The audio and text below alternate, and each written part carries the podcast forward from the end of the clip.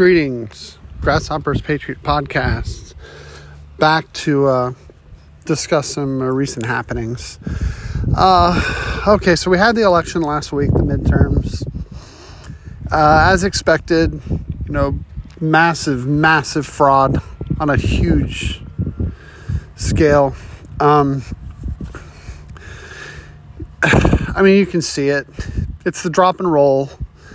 It's the flipping of votes, it's the uh, continuously finding, oh my gosh, here's a stash of ballots we didn't know existed. Oh, what a coincidence. They're all for the Democrat. Uh, you know, we've seen this play out before. It played out in 2018. And then it also played out again in 2020, obviously, as we saw with Trump. Um, but the main thing I want to address on here is I want to really dive into this this uh, Trump DeSantis war that the that the media seems to be pushing. They want Trump out of the picture so bad. They want him out. They don't want to have to worry about him anymore. It, it's a vendetta against Trump at this point. But I have to submit that even though they're trying to use DeSantis as a reason to dump Trump. Even though they're trying to do that, and they're gung ho for him to jump in and and dethrone uh, Donald Trump.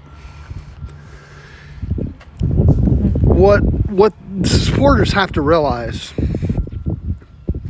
is, regardless of how disgusted you are to hear him say bad things about DeSantis, you have to remember that everything Trump does is very calculated.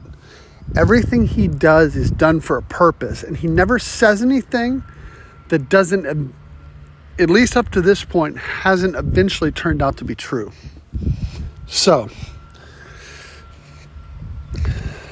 you have to try to look at a reason why Trump would be doing this and kind of, uh, you know, taking jabs at DeSantis uh, at this point in the game after his big win here in Florida for uh, for governor. One of the things I could come up with is maybe he's trying to go and really out all of the RINOs that uh, are not really on his team that you know, the opportunists that like to kind of use his name to get where they want to go, but at the same time aren't really loyal to him. Kind of similar to what Dr. Oz did to him after uh, he got Trump's endorsement. Dr. Oz won the primary, and then no more mention of Trump. So, one of the things I'm thinking is that he might be doing it as a way to try to get the media on board with the idea of a DeSantis nomination in 2024,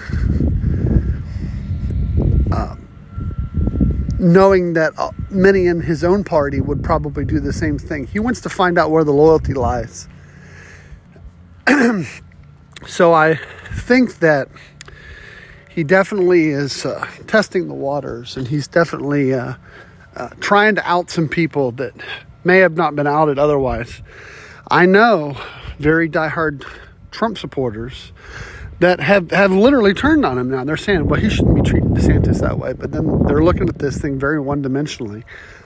And uh, as we all know, Trump doesn't operate in one dimension or even two dimensions. He's constantly, he's multidimensional in his thinking and he's very methodical about how he manipulates the media and how he manipulates other politicians. Um, so that being said, the but the thing that I want to really put out there is that you cannot expect.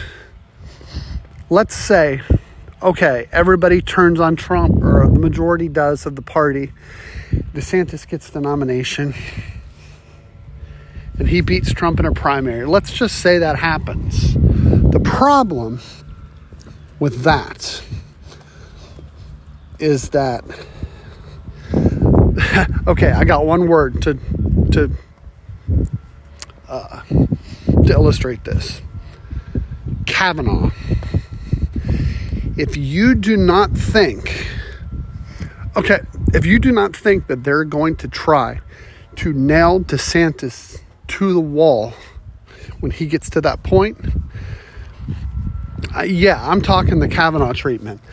He went to he went to Yale. He went to Ivy League schools. You don't think they're not going to have a whole slew of women come out claiming that he raped them in college? You really don't think that's going to happen? They will promote DeSantis. Even the liberal, uh, the leftist in the media will promote DeSantis all the way up until he has Trump out of the picture. And then they will be out to destroy DeSantis. How many people had a problem with Trump before he ran for president? Not that many people. But it was become when Trump became a threat to the establishment is when they wanted to eat him for breakfast. They're going to do the same thing with DeSantis. People are like, "Oh, well DeSantis, he's not rude and he doesn't call people names." Well, yeah, he doesn't. But don't think they're not going to attack him with the same intensity that they attacked Trump with for the last, what, six years. Trump needs to have an opportunity to do what he did not get to finish. And if he gets back in there, it's going to be scorched earth. I don't think even he realized the enormity of what he was going to be dealing with. And he still accomplished a lot of stuff. So, don't fall for this whole thing. This Trump versus DeSantis. You know, it, it's just another media ploy to try to put uh, Trump out of the picture. Don't fall for it. The last thing we need is that kind of division in the party. Uh, so that's my two cents on the Trump DeSantis thing. But just make sure, really do your research, people. You know, continue to um, to read, educate yourself. Don't allow the media to manipulate your mind. Think for yourself. So until next time, Grasshoppers Patriot Podcast.